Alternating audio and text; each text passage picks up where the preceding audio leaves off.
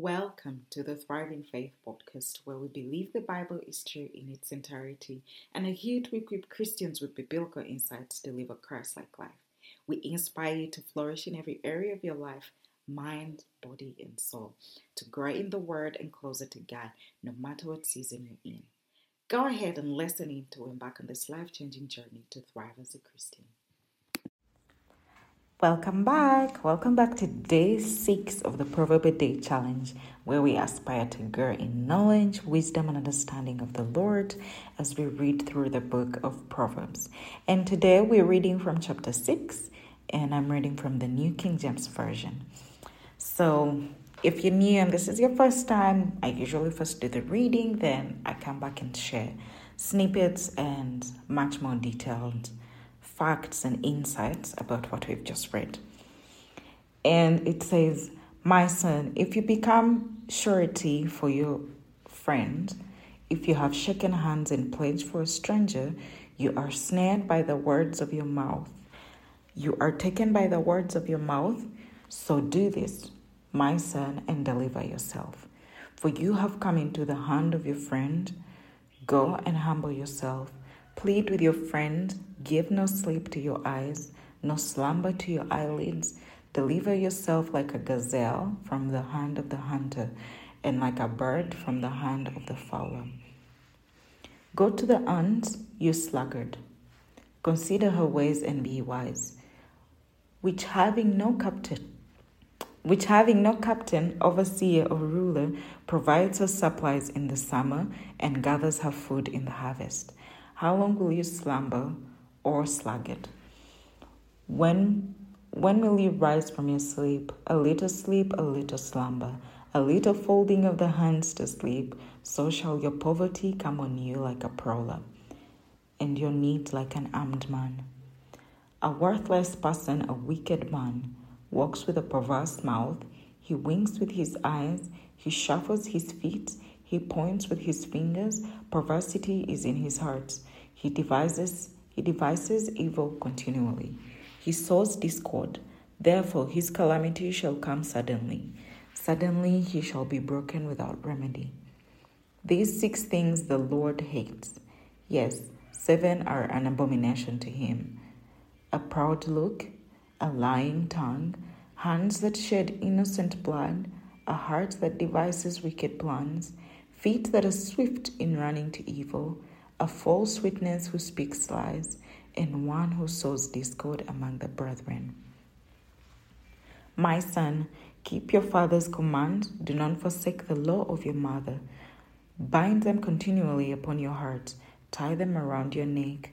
When you roam, they will lead you. When you sleep, they will keep you. And when you awake, they will speak with you.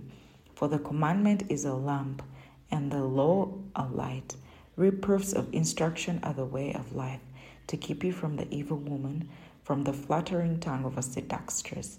Do not lust after her beauty in your heart, nor let her allure you with her eyelids. For by means of a harlot, a man is reduced to a crust of bread, and an adulteress will prey upon his precious life. Can a man take fire to his bosom, and his clothes not be burned? Can one walk on hot coals and his feet not be seared? So is he who goes in to his neighbor's wife. Whoever touches her shall not be innocent. People do not despise a thief if he steals to satisfy himself when he is starving.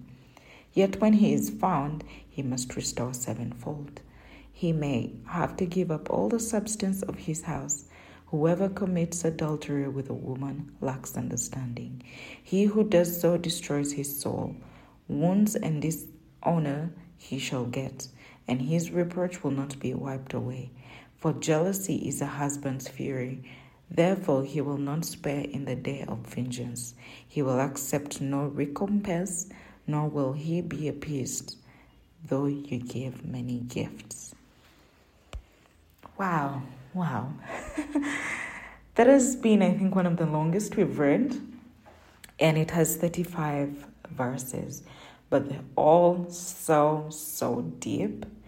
And the first segment of chapter 6 warns about making promises. So, from verse 1 to 5 talks about how our words are taken as treaty or agreements. And it reminds me of a saying that goes, A man only has his word for trust. So, here it shows you if you go into treaty with a friend or a stranger, and then you realize that your words have been taken into accountability as an agreement, and you want to deliver yourself, it gives you like instructions. And this is more like a warning about who you get into treaty and promises with. And for us not to just make promises or get into agreements with other people that we aren't sure of or we don't share the same values with. And this applies to business too. It matters who you go into business with as a Christian. And I don't know what this means to you if you're doing business or want to start business. It is a business is a commitment, it is an agreement. You both have it is better when both of you are on the same team and are on the same page as partners and as brethren in Christ. Do you have the same faith? Because if you're running a business, then you clearly have to be a good steward of the resources, the money, and the community, the clients that God has given you. So you better be on the same team. Are you going to tithe? So things like that. You don't want to be telling someone, oh, we tithe, and thinking, why do I have to tithe? So because they're probably not a Christian. And the second segment, which is from verse 6 to 11, talks about the foolishness of being idle and what idleness and laziness can do to you. And in my Bible, the title says The Folly of Indolence. And indolence is more of being idle, and folly is foolishness. So Solomon often used nature from different descriptions that we can see. He often used nature to illustrate wisdom. The ant has a tiny brain, but it is smart enough to prepare for the winter. And yet, some people don't plan ahead.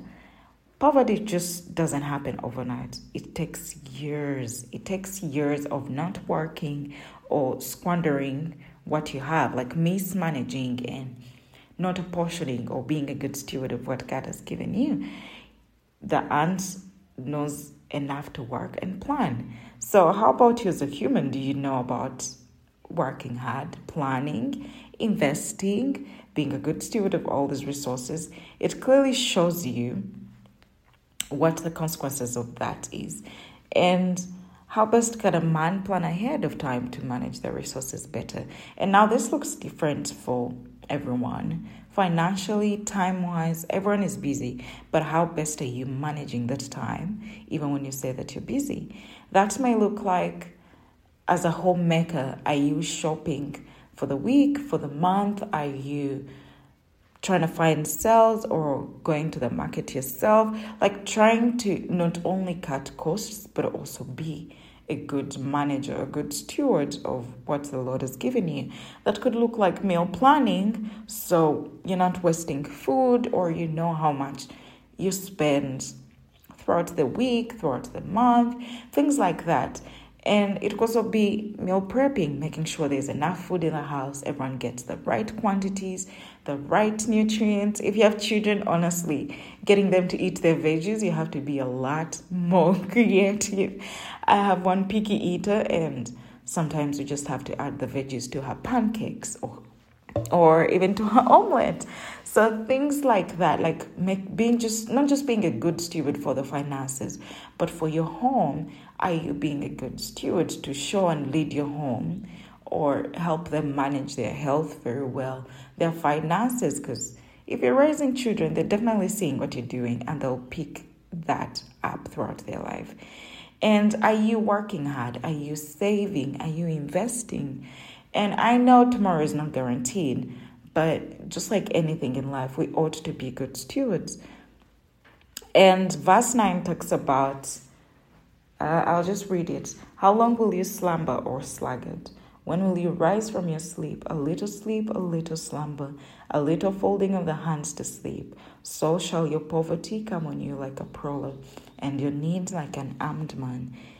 And I like to say, I like to tell people that struggle with procrastination, myself inclusive sometimes, that laziness is the mother of procrastination because it starts in your mind and then you convince your body and the energy and just like, you know what, I'll do that later, I'll do that later. Laziness is the mother of procrastination. And now I understand there's days where you just have to take it slow. I get that. But once it turns into a habit, you definitely have to break that. And oftentimes, our lack of planning, and oh, the word prowler, if you're wondering, it means a person who loiters near a place with a view of committing a crime. And it says social poverty come on you like a prowler. It'll be lurking around when you're not managing your resources well. Poverty will be there thinking, oh, okay, you're misusing the funds that God has given you. You're misusing the time that God has given you. You're not saving, you're not working hard, you're not investing, then definitely poverty will come onto you. And oftentimes, our lack of planning and proper time management leads us to feeling suffocated by our own needs. I'll give an example. I now this depends on whatever situation you're in. Usually, you will have money at the beginning of the month, or you'll have money allocated to children's school fees, but then the time will come for them to go back to school, and then you're all stressed out, thinking, "Oh, where did all the money go?" You don't even cannot even trace where the money went. So things like that, being a better steward, goes into taking care of what you have to take care of responsibilities, duties, and still be accountable. And honestly, God has given you those resources. And because you're not properly planning or you're mismanaging the resources, you won't even be able to trace how you spent them. And if you're the person your friends are always telling you, hey, hey, I found this good gig or side hustle or work, can you come join us? Or we're trying to save for this. This is how we save. This is how we invest. And you're always the one lagging behind, honestly, or procrastinating. Oh, I'll do that next time. I'll do that next time. Or just being lazy. I just want to tell you, you gotta do better. We gotta be better stewards. And this goes out to me, even me myself, especially procrastinating. There's seasons where I just feel like I'll do that later. I keep postponing. But we all ought to be better stewards of time and our resources because they're a gift from God. And once you work hard and plan your resources better, you're going to flee from poverty. And let's just know poverty ain't our portion. So let's put in the work. Let's put in the work and be a lot more intentional. And then, verse 12 to 19, the title in my Bible says, The Wicked Man, talks about the wicked man and the things that the Lord hates. And it says, it gives a better description of what God hates one who sows discord among brethren. And some people are always trying to stir up trouble. It's just like you like seeing people at odds or people always fighting. They are happy when the pot is churning, like everything is going southward and going wrong. But the Lord hates this. And if the Lord hates something, you certainly don't want to be part of it. You have to avoid it and just not do it because the Lord hates it. And let's not be the wicked man or the wicked woman. Let's not entertain the wicked person in our company. Let's not be the ones that are being on the side of the evildoer. Let us seek knowledge, wisdom, to put the wicked man, and so also the wicked man can flee away and not be part of our company. And the six things that the Lord hates, which is from verse 16 a proud look, a lying tongue, hands that shed innocent blood, a heart that devises wicked plans, feet that are swift in running to evil, a false witness who speaks lies, and one who sows discord among brethren. So let's be sure not to do these things or keep the people who do these things in our company. And the last segment is from verse 20 to 35. And the title in mine says, Be, Beware of Adultery. And it starts with a, a parental consent, like many of the chapters as we've come seeing. And we this gives me kind of an insight of as parents, if you're a parent listening to this, we ought to instill good morals and God's word in our children's lives. And we should keep reminding them to walk in the Lord's ways. This may look like memorizing a scripture or singing uh, a Christian song, playing Christian music, but it most importantly comes from us, the parents, living out the Christian life. So, most of these kids, say, for mine, monkey see, monkey do is their trait. Whatever they see, they will do. When they see you read, they will read. When they see you do something else, they will do that. So let's be better stewards and also keep instilling good morals into our children. And verse 24 to verse 24 to 29 also talks about here Solomon tells the son to keep away from evil women, adultery, and prostitutes. And like we talked about yesterday, this is from a man who is speaking from experience. Solomon himself had 700 wives and 300 concubines. So you sure ought to learn from a man that has been through it all. And verse 25 is another highlight that popped up that says, Do not lust after her beauty in your heart, nor let her allure, nor let her allure you with her eyelids. And Jesus taught in Matthew 5:28, if any man looks upon a woman and lusts after her in his heart, he already committed adultery. And this applies to the women too. This applies to us women too. Once your inner attitude is the most important your heart, how is it geared towards that? You may not do it physically, but your mind could lead you to that. And the Bible clearly says that is the same as adultery. And we see verse 32 also caught my eye where it says, Whoever commits adultery with a woman lacks understanding. He who does so destroys his own soul. And this applies also crosses to the women too. And adultery here the biggest highlight for me was adultery destroys the soul. It just it's just not the family that is being destroyed or the person who is being cheated on. No it is that person's soul too that is affected because it shows you he who does so destroys his own soul. And just to give a little background about the making of our bodies is we have the flesh the soul and the spirit and once you accept Christ, it is the spirit that is renewed. It is your soul that comes new, and your spirit is give the Holy Spirit comes in into you. So you have a renewed spirit within you. And then the soul is eternal. The soul is what goes to heaven. Our flesh does not make it to the he- to heaven. Paul clearly tells us that that we shall have new bodies because this flesh of ours rots away and it fades away. But the soul is what is eternal. So, adultery being a sin, it affects your soul and could potentially hinder eternity with Christ.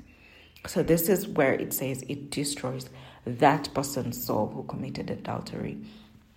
And verse 33 gives repercussions of adultery, which says, Wounds and dishonor he will get, and his reproach will not be wiped away. So you're wounding yourself, you're wounding the family, you're wounding the other spouse. And then verse 34 to 35 show how the wounded spouse gets jealous and angry. And it's honestly not fair to the other wounded spouse, whether it is the woman or the man. It is not fair. And for anyone who has gone through something like this, this could be a trigger this could be a time that it could be potentially opening healing. My love goes out to you, my hugs and my prayers to you, and may you find grace, peace, and healing in Christ. If you haven't, and if you're on the journey of healing, all the best. And honestly, I'm rooting for you. And I pray that no one ever gets to experience this, or none of us ever get to be the adulterous spouse. And it's honestly so heartbreaking for anyone to be going through this, but let's guard our hearts and souls from making dangerous promises, from laying idle, lazy, procrastinating, and not being good stewards of what the Lord has given us. Let us avoid the wicked company. The Bible shows us the six things that the Lord hates. So let's follow that. And if any of the people around you do this, then you clearly ought not to keep those people in your company. And let us also be aware of adultery and also guard our souls from the danger of adultery and guard our minds from just even lasting from other things and from other people's spouses. And I hope this encouraged you to cross examine yourself, your mind, your heart. And I hope you join us for day seven of the Proverb Day Challenge. Be blessed and don't forget to check to check us out. Follow us on here and share with all your friends. Invite them to join us on this challenge as we all grow in knowledge and wisdom and understanding as we will read through the book of Proverbs. Feel free to also follow me on Instagram or follow our business page and get yourself some Bible supplies. And the Instagram handle is Thrive in Faith Co. Hope to see you next time and bye.